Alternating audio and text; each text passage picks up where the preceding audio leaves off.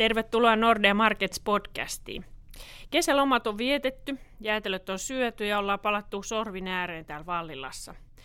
Mä olen pääekonomisti Tuuli Koivu ja mulla on tänään keskustelukaverina pääanalyytikko Jan von Geeri. No Janne, miten kesälomat meni? Oliko mukavaa aurinkoa, sadetta?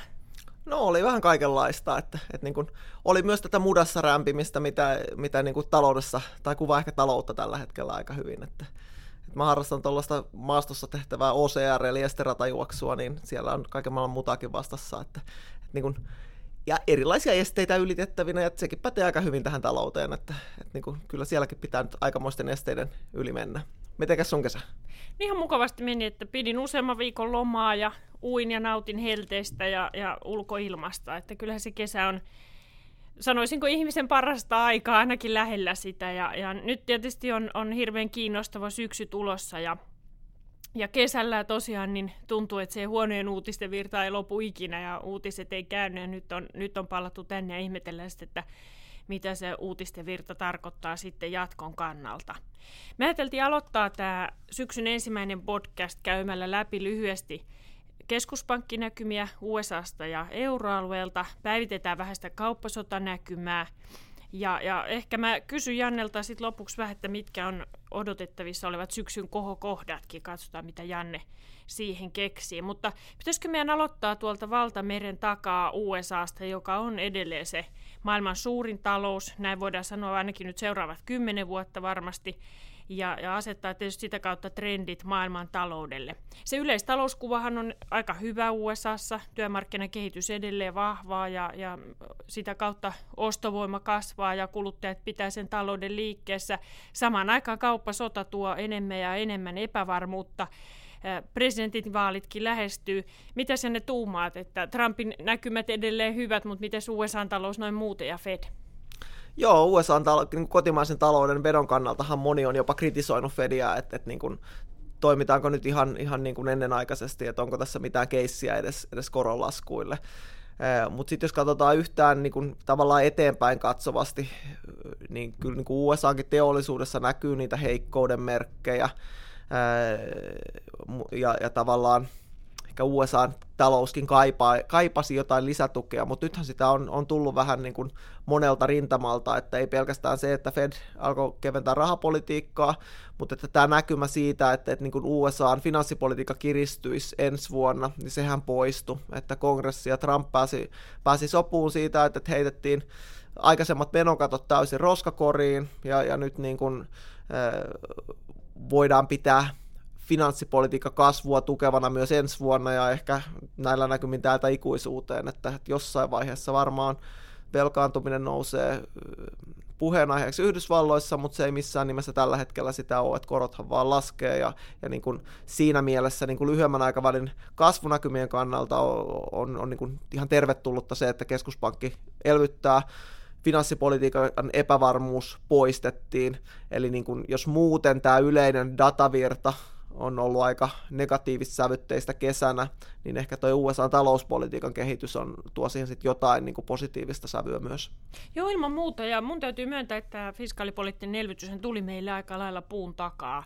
Eikä siitä ole kauhean laajasti uutisoitukaan, vaikka meidän arviohan on, että sillä on aika merkittäväkin vaikutus nyt sitten jatkossa ja, ja vähentää ehkä niitä jarrutekijöitä sitten sieltä USA-taloudesta seuraavan puolen tai vuoden aikana, mahdollisesti pidemmällekin. No Fed tosiaan kääntynyt sitten koroissa laskusuuntaan, niin kuin odotus oli. Miten meidän jatko näyttää?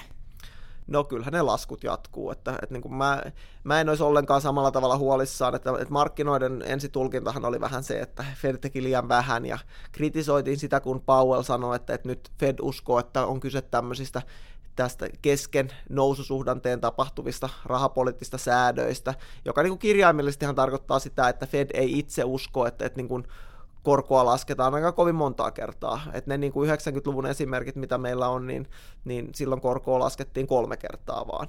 Ja se, siitä niin kuin markkina vähän niin kuin ehkä huolestu. Mutta jos me katsotaan yhtään laajemmassa mittakaavassa, mitä Fed on tehnyt, miten he on muuttanut nyt niin kuin suhtautumistaan talousnäkymiin tässä niin kuin tämän vuoden aikana, niin mulle on ainakin päivän selvää, että kyllä Fed tekee kaiken, kaiken niin kuin tarvittavan. Et ihan turha lähteä siitä, sitä niin kuin dramatisoimaan, että jos he ei nyt signaloinut sitä, että korot vedetään nollaan, he vetää ne korot sinne nollaan ja enemmänkin, jos, jos niin kuin tarve tulee. Mutta nyt niin kuin on ihan perusteltua, koska USA-talous on edelleen ihan hyvässä vedossa, niin voisi ennenaikaista lähteä signaloimaan, että, että hei, että, että nyt, nyt niin kuin tarvitaan nollakorkoja uudelleen. Että, että niin kuin, mua ainakin pelottaa enne, enemmän se tilanne, missä me ollaan euroalueella, että, että kun keskuspankki tekee kaiken, mitä pystyy ja, ja vähän enemmänkin, niin sitten elvytysvara loppuu kesken sitten, kun sitä oikeasti tarvittaisiin.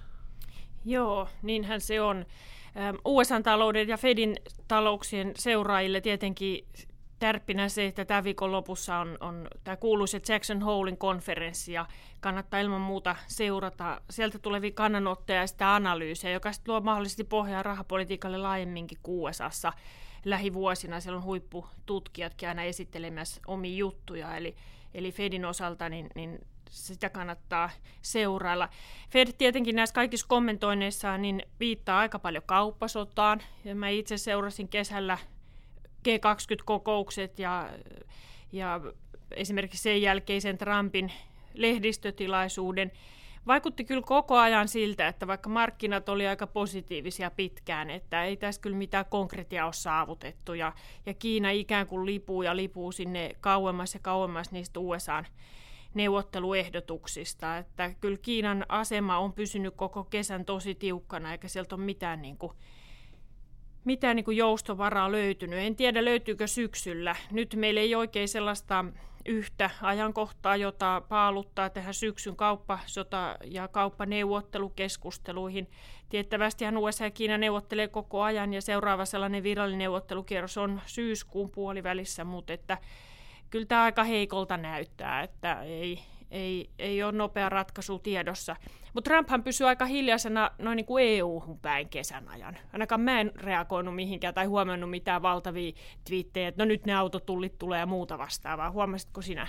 Ei, ei ollut mitään tämmöistä konkreettista, paitsi että, että, nythän, nythän hän on taas muistuttanut siitä, kuinka, tota, kuinka paha myös, myös niin kuin Eurooppa on, että, et niin kuin, mutta ei tällaista konkreettista, että kyllä tuntuu, että Trumpin aika nyt menee, menee tota, Kiinan hoitamisessa, ja, ja niin kuin se, se, sitä, se, se on lietsonut kyllä tätä globaalia epävarmuutta, mutta että, että sanotaan, että se lietsonta on ollut ihan riittävää siihen, että esimerkiksi Saksassa niin näkymät on vaan heikentynyt ja heikentynyt.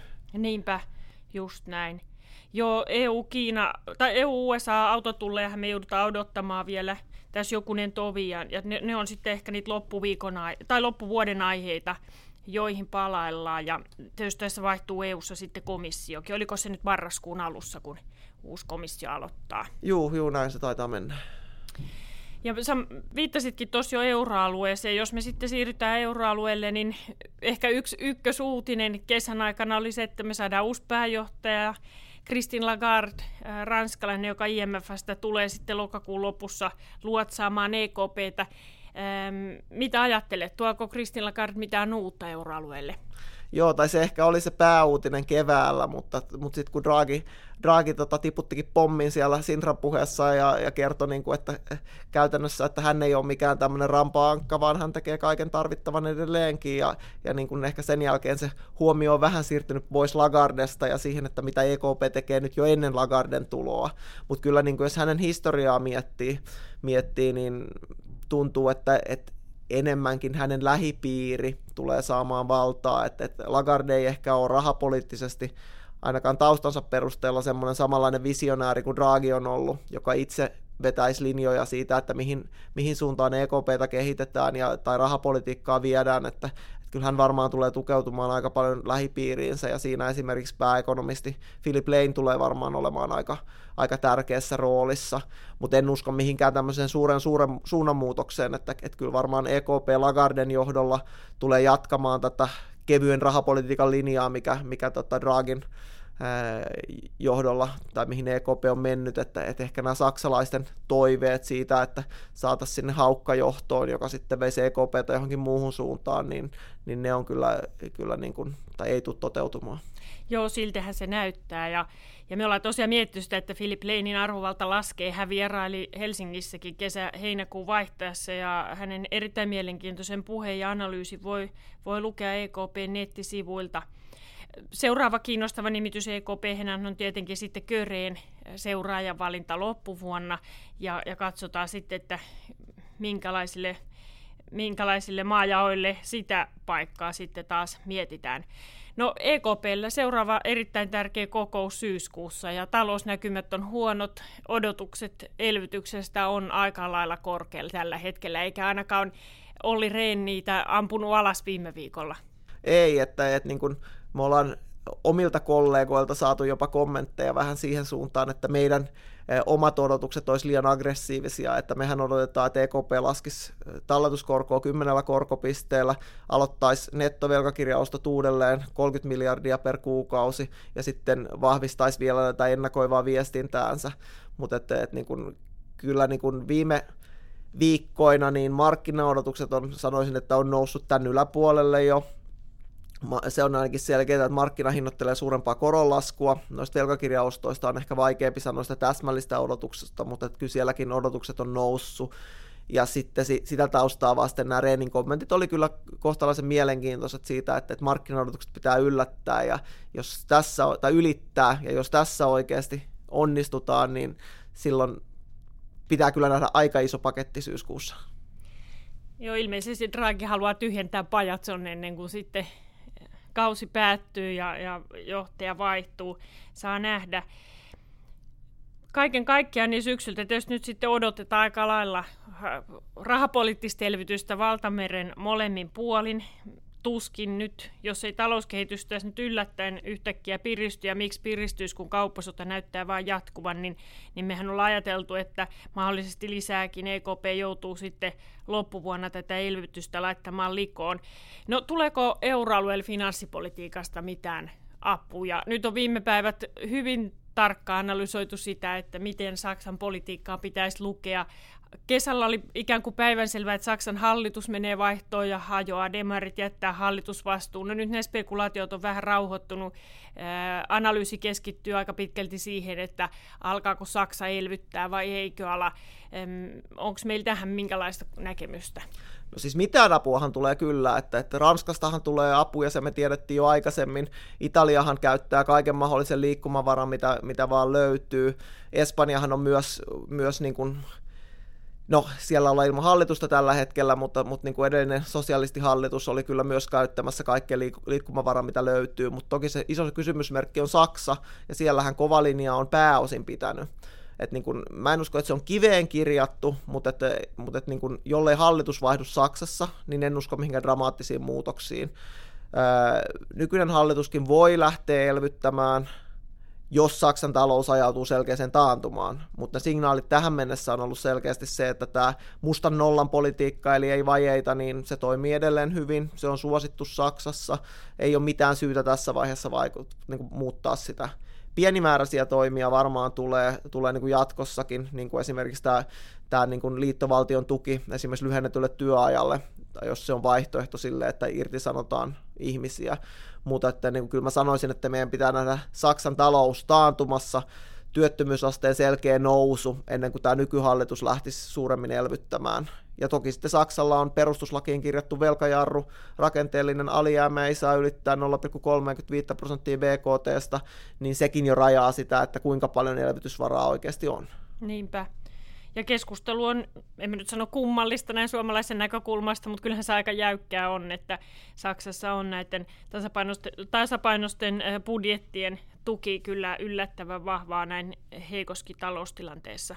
Kyllähän tämän taloustilanteen varmaan voi niin summaroida, että näistä epävarmuustekijöistä, joista me ollaan jauhettu koko tämä vuosi 2019, kauppasota, Brexit, Saksan teollisuuden ongelmat, Italian politiikka, ne kaikki on edelleen siellä laatikoissa ja, ja pysynyt heikentämässä taloustilannetta. No nyt se USAn jarru, finanssipolitiikka, se näyttää astetta paremmalle. Rahapolitiikasta on tulossa syötettä sinne talouteen, mutta että aika synkiltä nämä lähiajan näkymät vaikuttaa. Me ollaan juteltu tässä kohokohdista EKPn nimityksistä, tulevista keskuspankkikokouksista, ehkä paalutettu ihan lähiajan näkymiä kauppasodan osalta. Mitäs muita sellaisia seurattavia asioita nyt ehkä syksyllä sitten olisi? Tietenkin joka kuukausi katsotaan, että onko ne Saksan teollisuuden käyrät noussut, mutta ei kai ne sieltä mihinkään nouse niin kauan kuin tämä epävarmuus tässä velloo. No kyllä mun omat kohokohdat on ainakin omat MM-kisat Lontoossa lokakuussa ja, ja sitten Spartan kisat Floridassa myöhemmin, mutta niin kuin näin oikeasti, niin se EKPn syyskuun kokous on hyvin mielenkiintoinen. Italian vaalien ajankohta, siitä saadaan ehkä jotain selkeyttä tällä viikolla, jos ennenaikaiset vaalit tulee, niiden ajankohta on merkityksellinen. Toki sitten se Brexit deadline siellä lokakuun lopulla, Fedin seuraava kokous, ja, ja toki niin kuin ne kauppasodan kuviot, että et, et niin kuin sieltä on vaikeampi sanoa näitä päivämääriä, mutta että sieltä ne askelmerkit tulee tähän globaalin epävarmuuden selkeytymiseen ja sitä kautta ehkä myös myös niin kuin, jos korkomarkkinoitakin ajattelee, niin se, niin se yksi syy, minkä takia korot ei tunnu löytävän pohjia, on se, että, että keskuspankeilta ei ole tullut oikeastaan, tai varsinkaan EKPltä indikaatiota siitä, että kuinka syvälle miinusmerkkisiksi korot voisi mennä, niin ehkä siihenkin saadaan jotakin niin kuin selkiyttä. Että kyllä tästä niin kuin kaikin puolin tulee hyvin mielenkiintoinen syksy, mutta pahoin pelkään, että, että se epävarmuuden hellittäminen, mitä tässä on toivottu, niin, niin e, ei se kyllä varmaan tästä syksyn aikana, aikana poistu. Joo, kyllä se aika huonolta tällä hetkellä näyttää, mutta ainakin meillä kansainvälisen talouden osalta riittää seurattavaa. Ja tämä oli tosiaan tämän syksyn avaus, ensimmäinen podcast palataan linjoille mahdollisimman pian, ehkä jo ennen kuin me julkaistaan meidän seuraava ennuste, eli Nordea Economic Outlook tulee ulos 4. päivä syyskuuta. Siitä kello 11 silloin järjestetään kaikille avoin webinaari. Seuratkaa nettisivuja ja ilmoittautukaa. Siellä me sitten analysoidaan ja paalutetaan parin seuraavan vuoden talousnäkymiä. Kiitos Janne, mukava keskustelu, tsemppiä kisoihin ja seurataan niitä Jannen kisatuloksiakin sitten tässä jatkossa. Moikka! Kiitos Tuuli, moikka!